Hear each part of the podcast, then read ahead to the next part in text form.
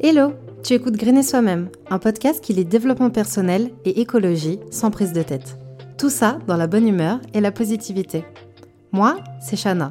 C'est moi que tu retrouveras un lundi sur deux sur Grainer Soi-même. Si cet épisode ou le podcast de manière générale te plaît, je t'invite à le partager autour de toi et à le noter sur Apple Podcast. Je te remercie d'avance parce que ça m'aide énormément. Sur ces belles paroles, je te souhaite une bonne écoute. Bien le bonjour Aujourd'hui on se retrouve pour un sujet qui ne pouvait être évité, le bio.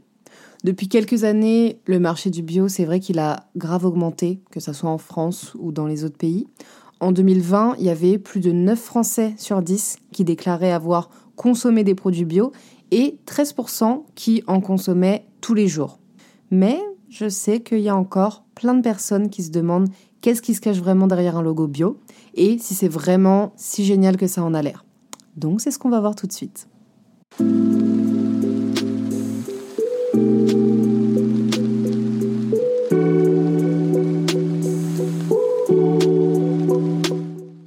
Bon, comme d'hab, commençons par le commencement. C'est quoi le bio?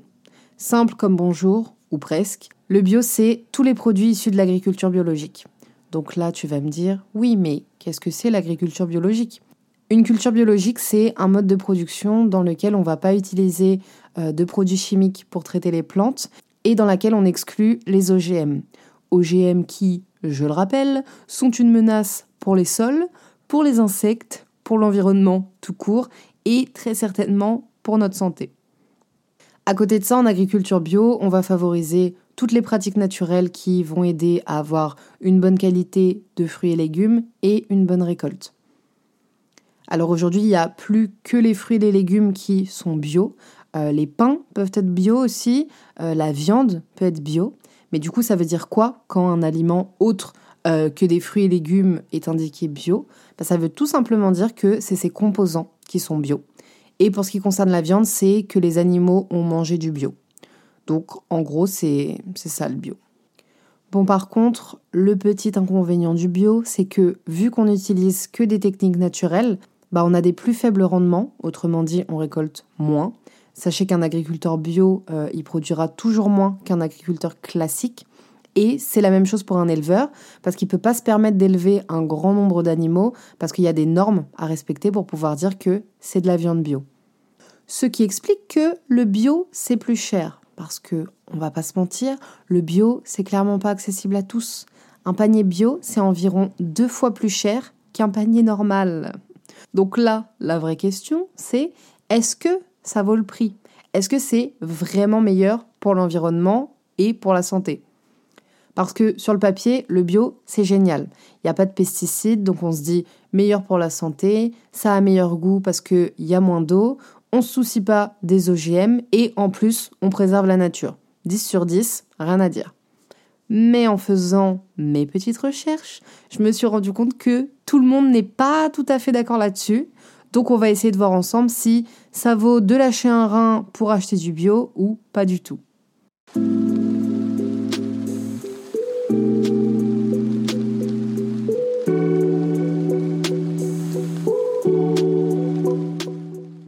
Bon, premièrement, est-ce que c'est meilleur pour l'environnement? Je vais pas te mentir, j'ai trouvé de tout et son contraire, donc ça va être très très nuancé. Déjà, faut savoir que même si les produits chimiques en agriculture bio, ils sont limités, certains produits bio euh, sont importés d'un peu trop loin. En France, on importe au moins 20% de nos aliments bio. Et dans ces cas-là, les fruits et les légumes, ils sont récoltés bien avant d'arriver à maturité et ils vont donc être moins riches en vitamines et en nutriments. Sans compter leur empreinte carbone qui explose parce que transporter des champignons bio euh, de Pologne ou des tomates bio d'Espagne, ça a un impact environnemental. Donc là, le plus important, ça va être de se renseigner euh, au moins un tout petit peu sur la provenance euh, des aliments pour éviter l'impact trop colossal. Surtout qu'il faut aussi prendre en compte le fait que la réglementation, n'est pas la même partout. En Espagne, par exemple, des tomates qui vont pousser l'hiver euh, sous des serres chauffées, c'est-à-dire avec une empreinte carbone super élevée, elles peuvent être caractérisées comme bio, alors que ça ne serait pas le cas en France. Alors ensuite, on a la question de est-ce que ça émet plus ou moins de gaz à effet de serre?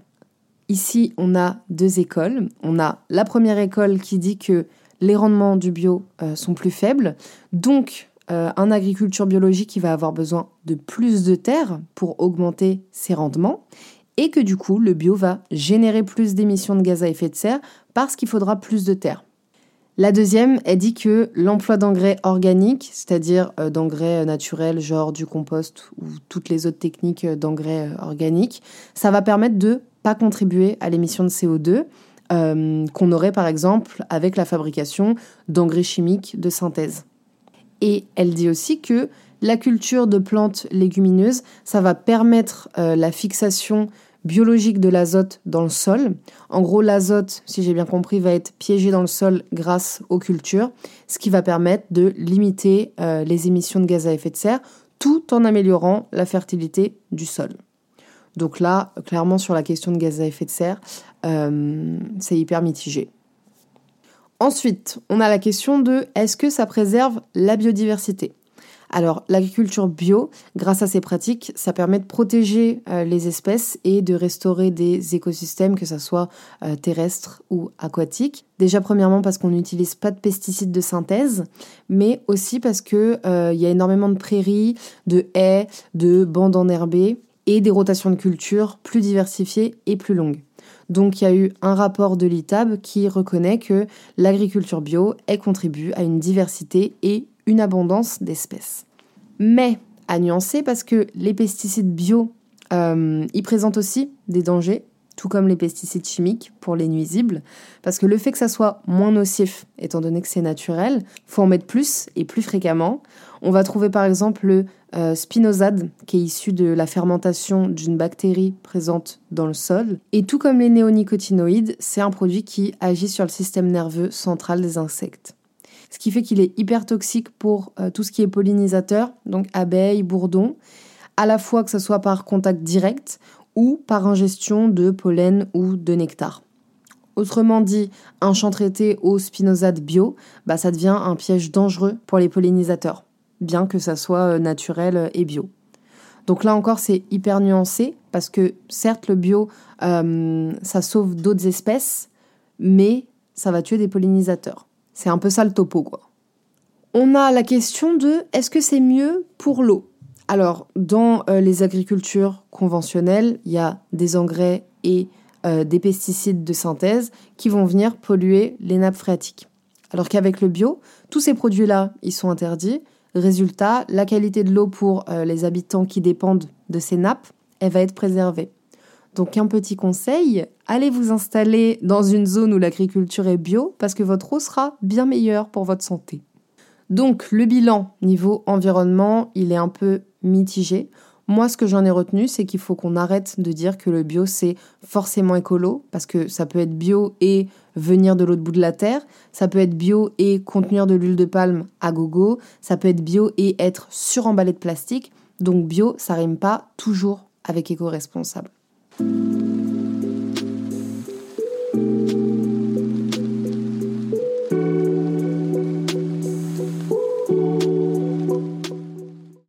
Maintenant, est-ce que c'est meilleur pour la santé? Alors il y a une grosse étude qui montre que les mangeurs de bio, ils vont être moins sujets à l'obésité et au diabète. Mais juste après, ils disent que les mangeurs de bio, généralement, ils mangent mieux, entre guillemets, que le reste. Genre, euh, quand on mange bio, on a tendance à moins manger de produits transformés, moins de sucre. On a une alimentation globalement plus saine. Et du coup, est-ce que c'est vraiment grâce au bio ou à l'hygiène de vie plus saine C'est ça la question que je me pose. Ils ont comparé les urines des mangeurs de bio et des non-mangeurs de bio pour voir le taux de pesticides un petit peu euh, qu'il y avait. Et il paraît qu'il n'y avait pas une grande différence. Il y a une autre étude qui a observé que manger bio, ça réduisait de 25% le risque d'avoir un cancer, notamment celui du sein chez la femme. Donc ça, je dis oui. Après, il y a eu une seule étude britannique sur le sujet, mais j'ai envie d'y croire.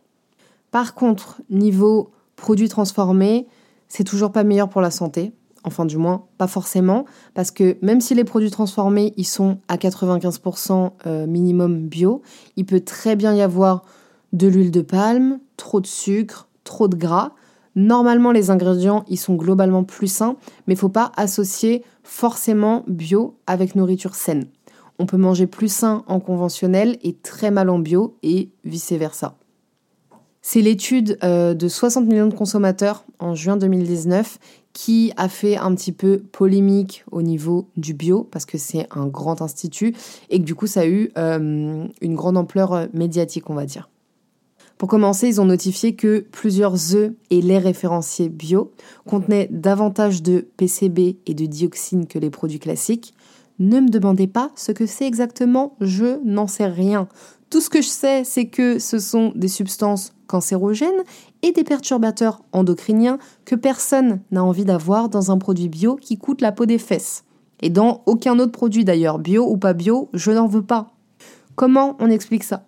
En gros, en agriculture bio, les vaches et les poules, elles sortent s'ébattre, donc en gros, courir dans les prairies pour brouter un peu et se dégourdir les pattes. Très bonne idée, me direz-vous. Et du coup, elles peuvent être en contact avec des sols contaminés. Parce que faut savoir que là où les agriculteurs s'installent, leurs sols, ils sont pas testés. Donc oui, un agriculteur, il peut arriver et vouloir faire du bio sur une terre qui est polluée de pesticides. Il ne le saura même pas. En vrai, dans leur étude, ils voulaient surtout défoncer la réputation diététique du bio parce que c'est faux.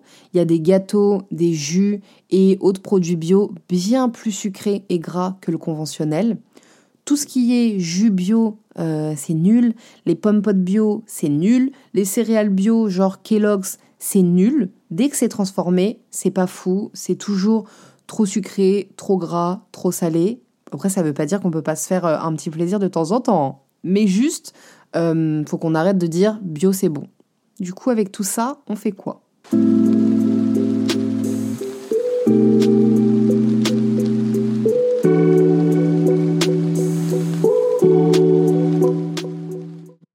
Compliqué pour nous, c'est de faire la différence entre le bio euh, et le véritable bio, c'est-à-dire celui qui est bon pour la planète et la santé, celui-là, c'est le produit bio qui va pousser près de chez nous, qui va respecter la saisonnalité et qui n'a pas été transformé et idéalement vendu en circuit court.